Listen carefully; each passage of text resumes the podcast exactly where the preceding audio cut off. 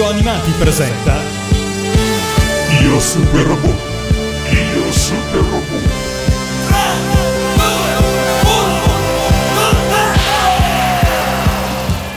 2, 1, quel robot è perfetto. Non c'è nulla da correggere o da modificare. Rio. Con Mazinga Z potrai essere come un dio o come un demonio. Questo dipenderà soltanto da te. Sarai conosciuto come un essere superiore. Su Radio Animati inizia ora la settima puntata di Io Super Robot. Un ben ritrovati dall'invulnerabile Matteo e dall'invincibile Shogun Mitsukuni Mito. Dopo soli 2 anni e mezzo dalla comparsa di Mazinga Z, durante i quali Gonagai impera solitario con i suoi super robot, la concorrenza infine reagisce. E così oggi parliamo di Yusha Raiden, l'eroe Raiden o anche il valoroso Raiden, serie robotica del 1975, prodotta dalla Tohokushinsha, dalla Asahi News Agency e dalla Nippon Sunrise, su soggetto originale di Yoshitake Suzuki, con regia prima di Yoshiyuki Tomino e poi di Tadao Nagahama e character design di Yoshikazu Yasuhiko. Sigla.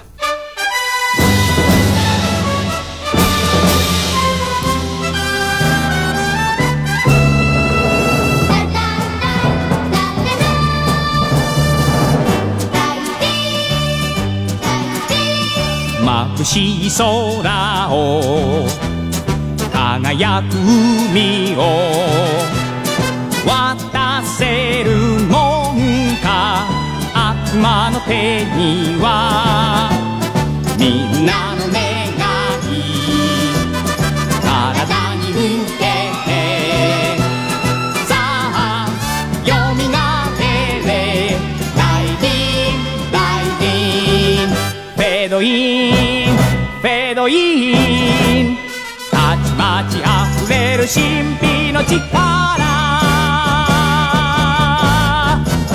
ゆけゆけ勇者 ライディンライディン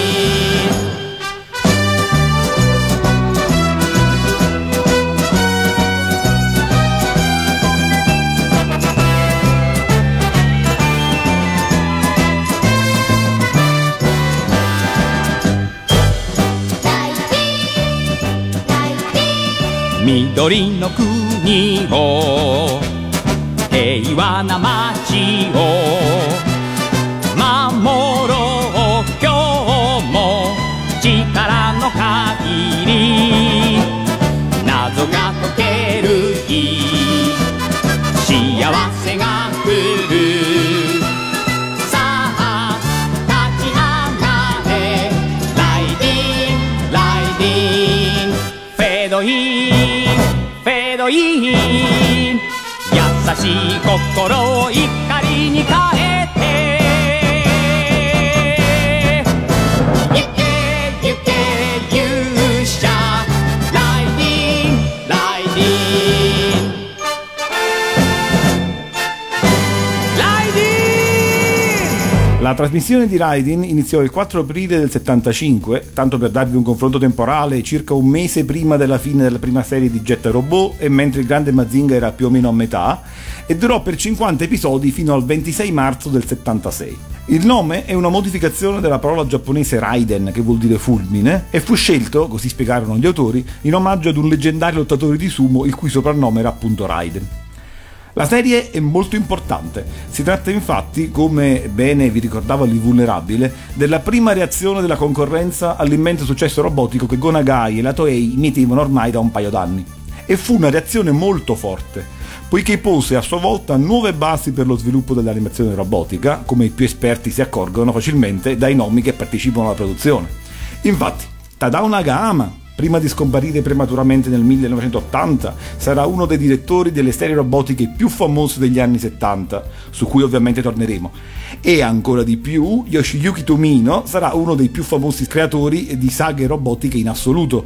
Basta ricordare il Gundam, al quale lavorerà come character design proprio Yoshikazu Yasuhiko. Anche lui quindi in forza alla casa di produzione Nippon Sunrise, che poi sarà sinonimo di animazione robotica e che però per ora lavorava per conto di altri. Precisamente Tomino è il regista della prima parte della serie, fino all'episodio 26. Dal 27 in poi il regista è Tadao Nagahama. Infatti la puntata 27 segna del resto anche un passaggio importante nello sviluppo della trama. Ma questa serie nasce da un fumetto o si tratta di una storia originale? È una storia originale, da cui poi sono state ricavate anche versioni a fumetti, ovviamente. Allora, per tutti quelli che come me hanno spesso sentito parlare di Raiden ma non lo hanno mai visto, raccontaci in sintesi cosa ci siamo persi. Dopo 12.000 anni il terribile impero dei demoni, Yoma, si risveglia e attacca l'umanità.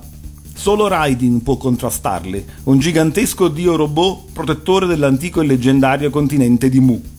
E solo il giovane Akira Ibiki può evocare e pilotare il gigantesco dio robot che riposa nel cuore di una montagna. Vi ricordate quello che dicevo a proposito di Mazinga Z e sull'origine non propriamente fantascientifica del super robot, ma della sua natura divina e soprannaturale? Beh, Raiden ne la conferma, o per meglio dire è una delle forme più esplicite di questa idea che domina la prima parte dell'animazione robotica giapponese. Se Mazinga infatti è un dio demonio, ma costruito dai protagonisti, e nel concetto si travasa tutta la tipica idea di Nagai sulla ambiguità tra bene e male e del rapporto tra uomini e demoni, Raiden invece è un vero e proprio dio e basta. Chiaramente dio nel senso giapponese, lo shintoismo è una religione politeista, animista, naturalista, ad esempio gli sono sacre le montagne, ma è pur sempre un dio, e il suo nemico è un diavolo vero e proprio, caratterizzato, lui e i suoi subalterni, in senso completamente demoniaco secondo la tipica iconografia. Mi sa che non ho capito, Raiden è un robot costruito dall'uomo oppure no? Cioè la trama ha un'origine fantascientifica o per nulla? Beh, in un senso lato sì, ma molto mitologica, oggi forse si direbbe fantasy. Fu costruito, il robot, dall'antico popolo di Mu altamente sviluppato grazie all'energia Mutron per essere il loro protettore però, e proprio per contrastare i demoni. E tra l'altro Raiden adempie bene a questo compito, perché come ricordano le antiche cronache di Mu, citate dal nonno di Akira nella prima puntata, l'impero dei demoni si sarebbe a un certo punto risvegliato, dopo 12.000 anni. E a quel punto, al sorgere cioè della profetizzata era dei demoni, una voce provvede a chiamare, anzi a risvegliare l'eroe, cioè il giovane Akira. Ed è un inizio proprio da libro di mitologia quello a cui si assiste nella prima puntata. Akira, figlio e nipote di noti archeologi e che milita nella squadra di calcio del suo liceo, viene sorpreso come tutti da un terribile terremoto che devasta l'intero pianeta e che segna l'inizio appunto dell'era dei demoni. Ma in quel momento, nella sua mente avverte una voce che lo richiama. E proprio la voce dice: risvegliati eroe, Raiden ti attende.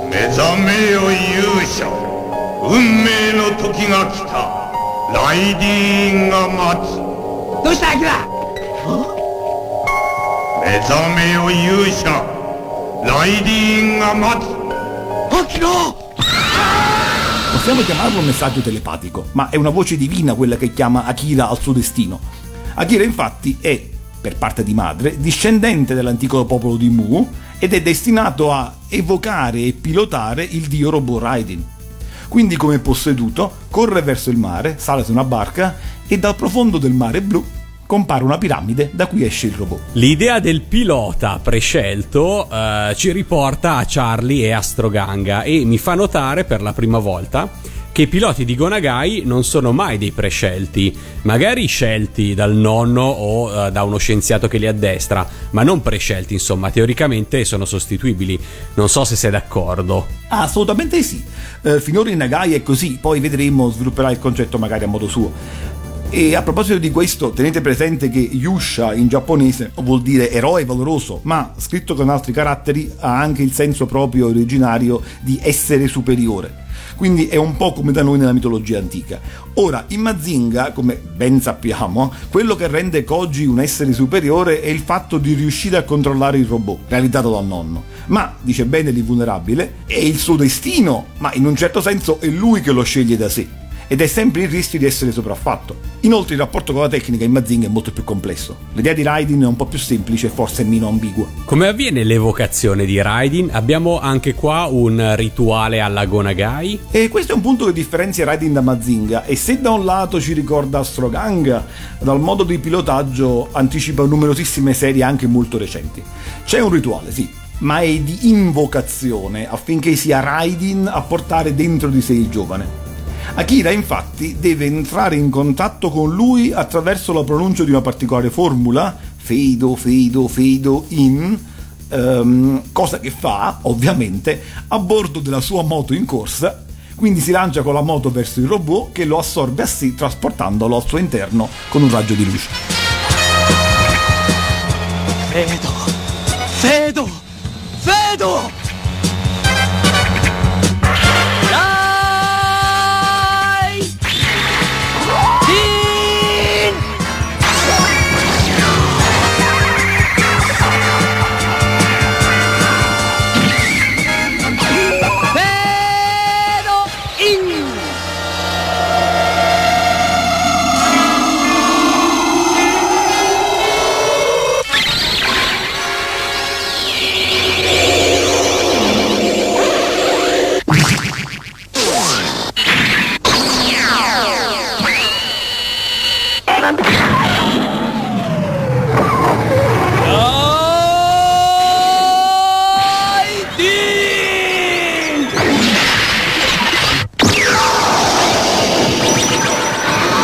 La domanda sorge spontanea: che fine fa la moto di Akira?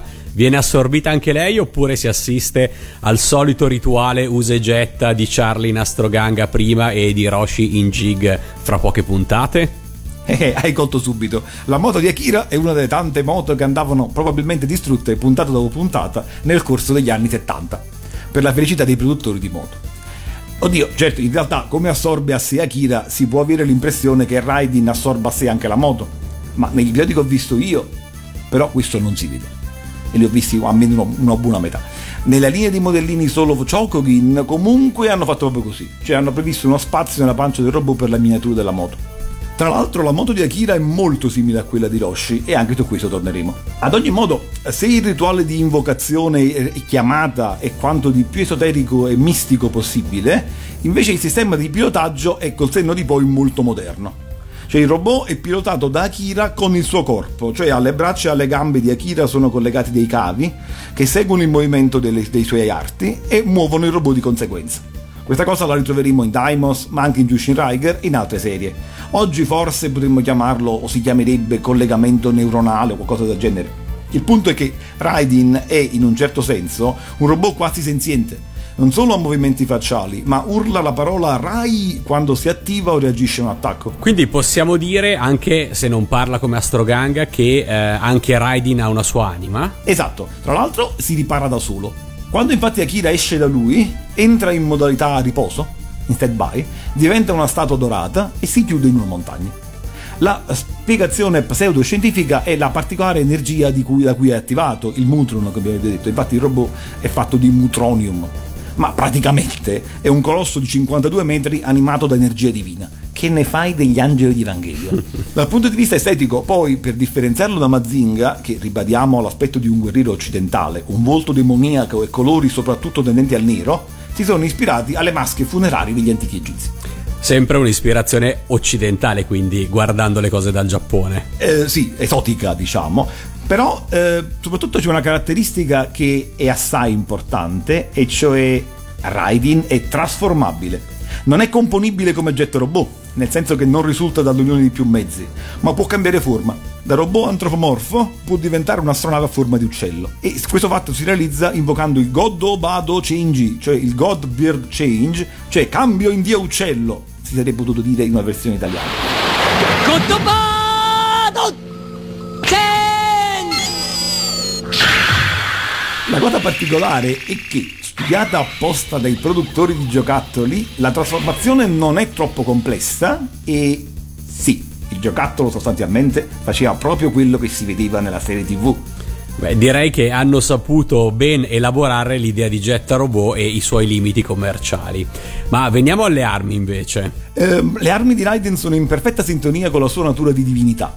Infatti hanno tutto il prefisso God nel nome: Goddo Boomerang, Boomerang divino; Goddo Gogon, Gordine divina, un arco che lancia frecce caricate di energia psichica; e soprattutto l'interessantissima Goddo Voice, ovvero la voce di Dio, una delle armi sigillate e poi rivelate nel corso della serie, che è un'amplificazione massima delle parole urlate da Akira: God Ramu.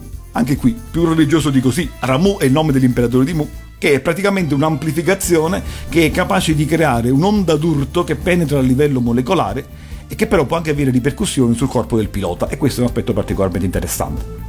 Il Goddo Bado, cioè Raiden in forma di uccello, ha poi il Goddo Bado Heddo Katta, qualcosa come tipo taglio capitale dell'uccello divino, volendo, cioè la punta o la testa dell'uccello diventa acuminata ed è capace di penetrare le corazze nemiche, e questa è un po' sostanzialmente l'arma finale di Raiden, che userà anche nell'ultima puntata. Le armi sono ovviamente tutte invocate dalla voce del pilota, secondo il modello che è una delle più affascinanti caratteristiche, a mio parere, delle serie di Super Robot. E a questo proposito un'altra cosa che è il caso di ricordare, che ci dà il segno dell'attenzione o della cura con cui Raiden è stato fatto, è che la voce di Akira è la voce di Akira Kamiya, che è un doppiatore importantissimo, perché era in quegli anni già la voce molto apprezzata di Ryoma in Getter Robo, ne abbiamo ascoltato l'urlo del Jetta Beam, e sarà quella di Sanshiro del Gaiking, di Arin in Downward, ma soprattutto, anche se la serie non è robotica ma va ricordata, quella di Kishiro nel corso degli anni 80. Watta! Nonché quella di Mendo il Labu. E veniamo invece agli altri personaggi. Ci sono personaggi femminili di rilievo? C'è chi aiuta Akira nel combattimento? Sì, attorno ad Akira vi è un nutrito gruppo di comprimari. Il personaggio femminile principale è Mari Sakurano, che è la fidanzata di Akira. Rispetto alle serie di Nagai che conosciamo, questa cosa si capisce molto chiaramente, perché lei si occupa di lui e soprattutto è gelosa, molto di più di come poteva esserlo Sayaka in Mazinga Z. Però non ha una funzione di aiuto nel combattimento, all'inizio almeno. Solo verso la seconda parte della serie parteciperà all'attività del gruppo che aiuta Raiden, il Coplander, che è guidato dal capo della base ed è formato da Chikara Jinguji e da Rei Yasuka. Questi sono quelli, cioè Chikara, Jinguji e Rei, quelli che combattono insieme ad Akira a bordo di un'astronave dalla forma di uccello, anche essa, e sono molto ben caratterizzati. Jinguji è il classico secondo protagonista, per intenderci il modello Hayato in Getter Robo o Joe il Condor in Gatchman, che anche non è una serie robotica ma il modello è quello. È sarcastico, freddo, acuto. Così come invece Akira è solare ma impulsivo e sanguigno, ma ovviamente è anche un tipo coraggioso ed è affascinante, e il punto di massima commozione che lo riguarda si raggiunge nel penultimo episodio, di cui poi vi racconterò mentre tratteremo del finale. Rei Yasuka è invece un personaggio femminile di tipologia assai diversa da Mari, cioè una ragazza coraggiosa, combattente ma emancipata e un ex teppista, e in relazione alla fidanzata di Akira è anche molto più sexy, e di qui la legittimata gelosia. Ha poteri ESP e infatti riesce a percepire Raiden.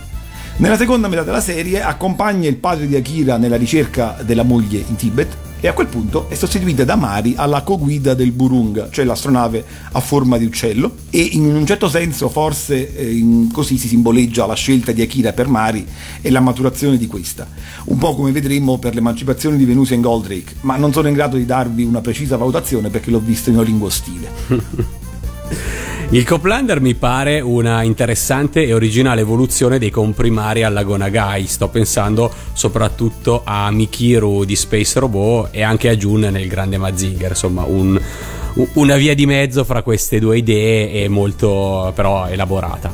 Ma ci sono anche bambini tipo Shiro o spalle comiche alla Boss Robot? Ci sono, sì. Cioè la squadra di calcio di Akira, che è composta da bambini e ragazzi di varia età, e tra questi il personaggio divertente e quindi modello boss è il grosso Dan Araiso. E poco prima della seconda parte della serie sviluppano anche loro un robot, il Boinder, più o meno funzionante, con cui saltuariamente aiutano Raiden, anche se in maniera molto inferiore rispetto a come farà Boss Robot in Mazinga Z nel grande Mazinga. Uno dei piccoli membri del gruppo, Taro, è molto bravo a scuola, fa il terzo anno di scuola media e aiuterà la base come membro del Coplander.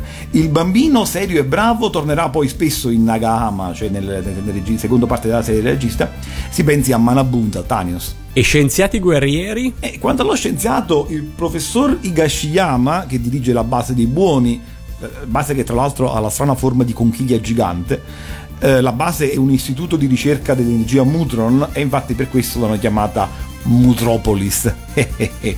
Vabbè. Combatte sì, lo scienziato, ma non è neanche lontanamente a livello di Kenzo Kabuto. A quanto ho capito è pure specializzata in archeologia. Archeologi sono del resto sia il nonno sia il papà di Akira, e sono, soprattutto quest'ultimo, per la storia più importante, al pari della mamma di Akira soprattutto, però creduta per buona parte della serie scomparsa. Il padre viene catturato dai demoni nella prima puntata e trasformato in pietra, e verrà liberato solo nell'episodio 27, quando si comincerà a sciogliere il mistero della serie. Da quel momento poi è un crescere con la storia, perché nell'episodio 28 il papà viene finalmente a scoprire il segreto della vera identità della moglie. Partirà quindi per il Tibet insieme al papà, cioè al nonno, insomma il padre parte con il padre, il nonno di Akira, e Rei, e tornerà poi alla fine, finalmente, nell'episodio 46 con la moglie. Quindi stai già spoilerando il finale di Raiden? No, solo una piccola anticipazione. Infatti quella che si credeva essere la semplice Reiko, madre di Akira, era in realtà niente di meno che Lemuria, regina dell'impero di Mu e figlia dell'imperatore Ramu, che, ibernatasi in un sonno millenario, si sarebbe risvegliata in concomitanza dell'avvicinarsi dell'era dei demoni, per poter, insieme a un terrestre, dare vita ad Akira. Terrestre, hai detto? In che senso? Sì, scusate, non perché non sia terrestre anche lei in quanto abitante dell'impero di Mu, ma come vi ho detto fantascienza e mitologia si mescolano in Raiden. Il Mutron, infatti, l'energia di cui si servivano gli abitanti di Mu, proviene dalla stella di Ramu. La stella di Ramu, non dico la Mu, in giapponese non c'è differenza tra Ramu e la Mu, per non farvi credere che si stia parlando della stella Uru. E infatti il motivo per il quale tutta la serie, fino all'episodio 46, la madre di Akira non compare, è perché in realtà era in ricerca del potere della stella di Ramu. Ma di questo vi dirò appunto subito dopo. Kurushii toki ni wa yonde kure. Dokodemo 僕らは飛んでゆく夢も望みもお前と同じ兄弟だみたいな仲間だぜ父や母の自由を奪った悪魔が憎い 行こうよ諦めないで大事一緒に若さを燃やそうよ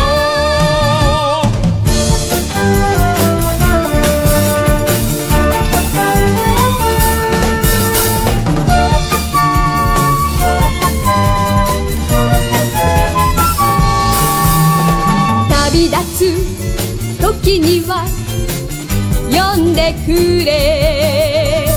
どこでも僕らはついてゆく何が起きてもお前のために命投げ出す仲間だぜこの世界を 醜く変えた悪魔が憎い倒したい行こうよアキラライディライディ一緒に未来を作ろうよ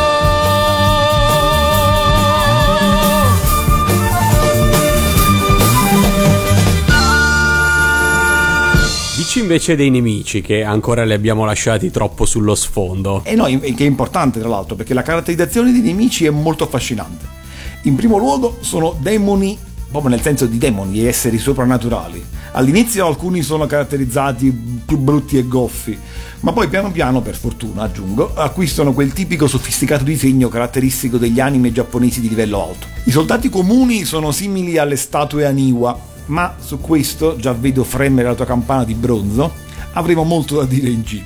Il capo assoluto è Barao, un gigantesco diavolo imprigionato in una statua con tre volti, cioè è caratterizzata esattamente secondo la iconografia dantesca nelle tavole magari di Gustave Doré, qui si era ispirato anche Nagai per Devilman. E poi ci sono i mostri nemici, che oltre ai molteplici drome simili a molluschi colossali, che sono un po' come saranno i mini di King Old, che in realtà sono semplicemente truppe di invasione che non hanno un grande ruolo se non quando combattono contro altri che non siano Raiden. Dicevo, i mostri nemici sono mostri giganti prodotti dalla pietra, con un'apposita cerimonia diretta dal gran sacerdote Baragon. の闇に横たわる軍隊動物よ、化石獣スカールの魂となりてライディンを撃て。Con la base della versione americana vediamo anche i volontieri di bestie fossili. In ogni puntata anche loro hanno un nome e precise caratteristiche che vengono descritte poi puntata dopo puntata. Quello che è davvero particolare è il fascino ancestrale del rito di creazione delle bestie fossili. Infatti il sacerdote alla fine di una cerimonia impetra il demonio Barao affinché doni vita alla pietra e dice proprio così: dona la vita diavolo Barao a eccetera eccetera a questo mostro. Il diavolo con un raggio di luce quindi anima la bestia di pietra. Di tutte comunque la più interessante tra le file dell'esercito nemico è la figura del capo dell'esercito invasore, cioè il principe Sharkin. Sharkin non ha in vero sembianze demoniache, sembra piuttosto un giovane nobile antico guerriero che porta una maschera sul volto ed è, come i più esperti già dal richiamo alla maschera sul volto forse possono intendere, è il primo di una serie di anti-eroi umanamente affascinanti, spesso belli e dannati dalla complessa psicologia, che saranno caratteristiche di serie successive quali Vultus 5, General Daimos, Downward, Go Triniton, ma soprattutto, se pensiamo appunto al regista Tomino, a Gundam con il maggiore Scia. Non so delle sue motivazioni rispetto al demonio Barao, però rispetto a Nagai, le motivazioni del principe Sharkin dico, ma rispetto a Nagai possiamo forse dire che in Raiden l'ambiguità tra bene e male è posta sul lato dei malvagi, non dei buoni. Comunque Sharkin ebbe un successo all'epoca anche tra le piccole spettatrici ed è affascinante in effetti proprio per il suo arcaico senso dell'onore, come mostra l'episodio 27. Episodio 27 che è quello, se non ho perso i conti, in cui abbiamo il passaggio di regia da Tomino a Nagahama. Sì, esatto, e che segna contestualmente una svolta nella storia, perché finora Tomino stava dando una direzione più esoterica e occultistica alla trama del cartone. Nagahama invece la sviluppa nel suo caratteristico stile orientato verso il romanzo letterario. Su questo poi ci torneremo per le altre serie che ha fatto. E infatti fino a quel momento il gran sacerdote intercede per creare le bestie fossili presso il demonio. Ora però il demonio Barao è adirato contro Sharkin e vuole punirlo, concedendogli alla fine, al solito, un'ultima possibilità. Sharkin prende sul serio quella dell'ultima possibilità, sfida Akira mostrandogli il padre prigioniero, ora finalmente rianimato. Akira con Raiden raggiunge Sharkin su un'isola abbandonata dopo aver dovuto abbattere altre bestie fossili e ingaggia con lui un duello terribile. Interessante è che Sharkin non combatte su un robot, è lui stesso che cresce di dimensione. Siamo insomma di fronte a un tremendo essere soprannaturale. Per dare una spiegazione scientifica a questo magari dobbiamo aspettare qualche altra serie di Tomino, penso naturalmente al Daitan, ma questa sua forza non è sufficiente a battere Akira e Raiden alla meglio. Ferito e sconfitto, Sharkin decide di fare ritualmente Harakiri e infatti secondo il rito del seppuku si squarcia il ventre per espiare l'umiliazione subita. Ci furono un sacco di lettere di protesta da parte degli spettatori per la morte del principe Sharkin, pare. Immagino, penso se l'avessero importata in Italia. Ma a questo punto cosa fa il diavolo? E non la prende bene. Sempre più adirato, Barao si libera finalmente dalla pietra, e quindi è il momento di presa di consapevolezza del diavolo, ed espande in pieno i suoi terribili poteri, con cui è capace a sua volta di creare mostri colossali, e cominciando in primo luogo a risvegliare due caratterizzatissimi demoni guida. Uno personificazione dell'intelligenza, l'altro della forza bruta. E rispetto al diavolo capo, che è sostanzialmente fedele all'iconografia occidentale del demonio, i due logotenenti sono più simili ai vari dei e semidei della cultura orientale. Quindi già abbiamo un elemento un po' più nipponizzante. Il risveglio di Barao è collegato alla mitologia che si scopre nel corso della serie. Cioè praticamente il diavolo è stato imprigionato nella statua 12.000 anni fa, proprio grazie al potere stellare di Ramu, ovvero il potere di cui erede la madre di Akira. A seguito di questo non serbava alcuna memoria e coscienza di sé. Man mano la recupera fino a che nell'episodio 41, in concomitanza con la riapparizione della regina Lemuria, il diavolo acquista piena coscienza di sé e si risolve di portare a termine il suo antico progetto, cioè la distruzione dell'umanità. L'idea del capo dei malvagi che recupera a un certo punto la memoria in Tomino tornerà, Anzi, se non volete che vi faccio spoiler su una delle prossime puntate, non ascoltatemi mentre cito il Daitan 3 e faccio il nome di Don Zauker. Troppo tardi, non avete spento Radio Animati abbastanza velocemente. Mito Common è stato più veloce. Ma torniamo alla regina Lemuria. Cosa la spinge a tornare finalmente alla famiglia? Come vi dicevo, alla fine era riuscita a identificare la stella di Ramu e a evocarne il potere. Nell'episodio 46 ritorna a bordo di una grande nave volante che ha la forma di un dracar vichingo con stelle decorate da un simbolo solare. Le rovine dell'antico impero riemergono dalle acque e lei può accedere al Santa Sanctorum, per chiamarlo così, la parte più nascosta del regno di Mu, dell'impero di Mu, dell'antico impero. Ecco. Il potere di Ramu non è solo connesso col terribile risvegliarsi, anzi con il prendere coscienza di sé del demonio Barao, ma si tratta di un potere talmente forte che va utilizzato con la massima cautela, pena il rischio della vita. Nell'episodio 48, per esempio, Raiden perde un braccio ma riesce a uccidere il generale nemico e salvare la madre prima che, salita a bordo della sua nave, debba fare uso pieno della tremenda forza di Ramu. Ma il sacrificio è stato solo rinviato. Siamo dunque al finale? Già, nel penultimo episodio si assiste gradualmente a un crescendo di epicità. Il diavolo Barao, morti i suoi due luogotenenti, ne crea un terzo, cui fonde le teste dei due. E l'attacco nemico comunque è così forte che tutti stanno per perire, e il primo a sacrificarsi è Jinguji, il pilota del Buruga e il primo combattente del Coplander, che per salvare la vita a tutti, ad Akira come alla madre, che altrimenti magari sarebbe costretta a sacrificarsi lei, si lancia in un attacco kamikaze con successo contro il mostro nemico. È molto bella la scena in cui Mari, che lo chiama sempre Mister, cerca di trattenerlo a partire, ma con lui che risponde evasivamente e parte sorridendo verso la morte.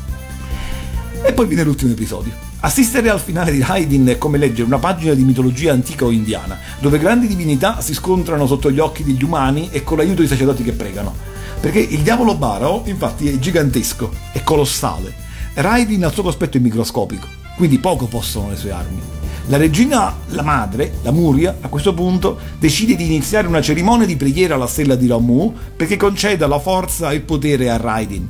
Pregando si aprono le acque e da sotto il mare riappare la barca, chiamiamola a questo punto Arca, perché esteticamente è simile a un dracar vichingo, ma simboleggia, mi ricorda molto la simbologia dell'Arca dell'Alleanza.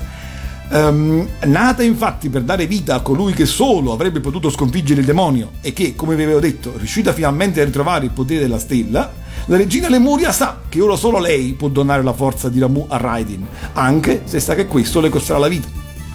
L'effetto della preghiera e quindi dell'energia sprigionata dall'arca è potentissimo perché permette a Raiden di crescere di dimensione e di poter affrontare il demonio, se non alla pari, quasi. E in una lotta terribile, Raiden riesce infine a uccidere il diavolo. La lunga preghiera però è tanto consumato la donna, che ormai stremata, spira tra le braccia del figlio e subito dopo viene letteralmente assunta in cielo. Cioè l'arca di Ramu la chiama a sé, la assume su di sé e scompare in cielo. Niente male e capisco meglio perché all'inizio si diceva un robodio e una serie più fantasy che fantascientifica, insomma il finale spiega bene tutto questo. Molti gli elementi di continuità con Gonagai, quindi un dio robot di grandi dimensioni affidato a un giovane pilota, una minaccia proveniente dal passato, ma anche importanti novità, stile narrativo più da romanzo, la tecnica che questa volta è solo a vantaggio dei buoni. Il pilota è un prescelto, una squadra di appoggio, il Coplander, ma soprattutto una nuova e forse più matura caratterizzazione dei nemici. Sì. Insomma, anche della conclusione direi un bell'anime, molto curato, decisamente all'altezza dei prodotti della Toei e molto influente sulla successiva produzione robotica. Ne sono stati fatti addirittura 2 remake, uno del 96 e uno del 2007, da noi mai arrivati, nonché un anime tributo, cioè un anime ispirato apposta esplicitamente con Raxifon del 2002, che da noi è stato commercializzato. Peccato che da noi Raiden non sia mai arrivato. Si tratta infatti dell'unico super robot dell'animazione giapponese anni 70 a non essere stato importato in Italia e alla fine di questa puntata di Io Super Robot comincio anche a intuirne il motivo. potreste a questo punto frettolosamente concludere che senza un adattamento italiano non ci sia neanche una sigla italiana, e invece c'è, ed è una delle mie preferite.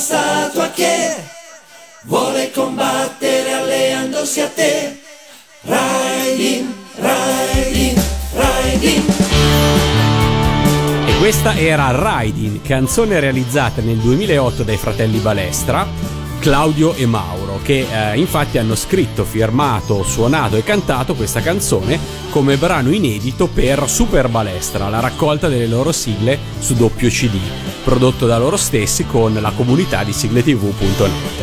La canzone Raiden nasce un po' per rendere omaggio all'unico super robot abbandonato su lidi giapponesi dalle armate partite alla conquista dei nostri teleschermi blu, un po' come possibile sigla ufficiale italiana in caso di una qualche tardiva importazione.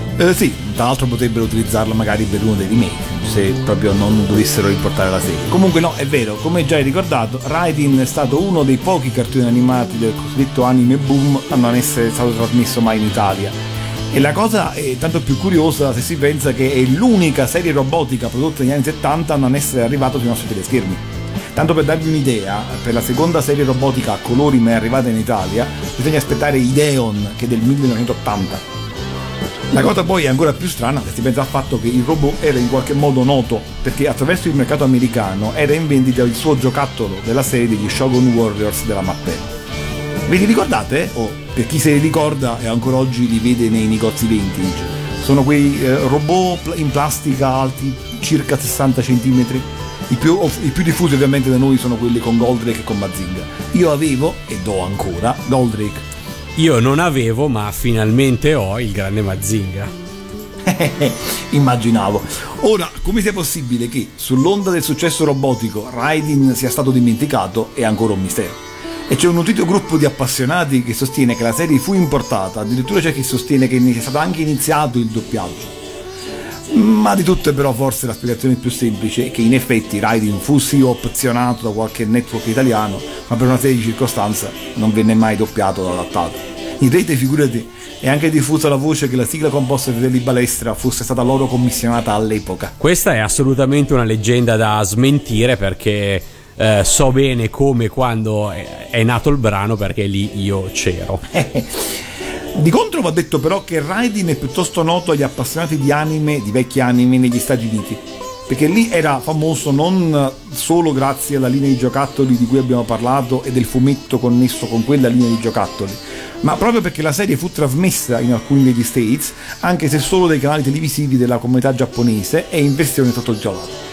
Ebbe comunque un'eco da non sottovalutare se consideriamo che una rock band californiana, The Tube, pubblicava nel suo album del 77 una canzone intitolata Goddo Bado Change, che non può non essere un riferimento al cartone. Raiden quindi rappresenta la prima serie robotica a colori a giungere negli USA e uno dei primi cartoni animati a mostrare tematiche forti quale la rappresentazione della morte, perché infatti la serie non poteva essere edulcorata se non nell'adattamento e nella traduzione. Per esempio in quel caso a tutti i riferimenti divini o diabolici furono cambiati in fantascientifici. Veniamo quindi alla colonna sonora originale giapponese. La colonna sonora è opera di Akihiro Komori, che già aveva composto quella di Astroganga, mi ero dimenticato di dirvelo nella puntata dedicata a Ganga, Rimedio Ora, e comprende varie canzoni cantate da Masato Shimon, un cantante di sigle già allora famosissimo, e per i pezzi femminili, cioè per i pezzi con voce femminile, da Mitsuko Horie. Anzi, tra le canzoni interne c'è quella che avete sentito nel mezzo della puntata, che si chiama Ikoyo Akira, Andiamo Akira, ed è cantata da entrambi, da Shimon e dalla Horie. Noi però come sottofondo non abbiamo ascoltato la colonna sonora di Raiden, bensì la nostra colonna sonora neutra, diciamo, che già abbiamo usato per la prima puntata di Io Super Robot. Dimmi invece una cosa che mi domando da anni: c'è una qualche relazione fra il Super Robot Raiden e la famosa canzone omonima della Yellow Magic Orchestra, premiata sigla italiana di Bis, il gioco a premi anni 80 di Mac Buongiorno?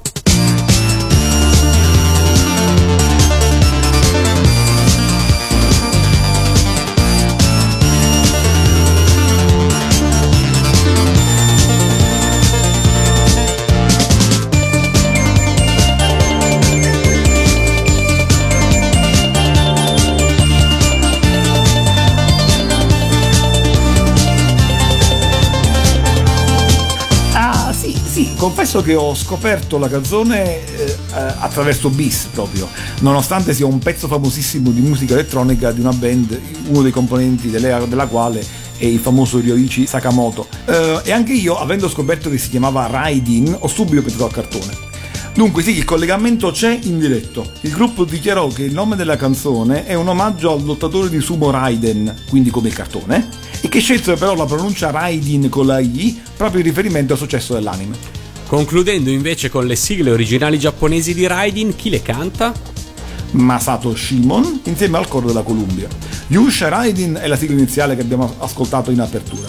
La sigla finale è Ore wa Akira da, Io sono Akira, che ascoltiamo ora. E con questo ci salutiamo e ci diamo appuntamento alla prossima puntata con Gonagai, che è impaziente di rioccupare una scena che in fondo ha inventato lui, e lo farà in grande stile. Ma una voce ti disse: devi difenderci tu, Raiden, Raiden. Naze daru, naze daru, kokoro ga moeru. Tatakae to, dareka ga sakebu. Ikuzo, Raiden, kate shinai, sora de. La la la la la. Ore wa Akira da, kimi no nakama da. Doko daro, doko daro, aku 魔の国は試したい力と知恵を急げライディン待っている敵がラララララ俺はアキラだ君の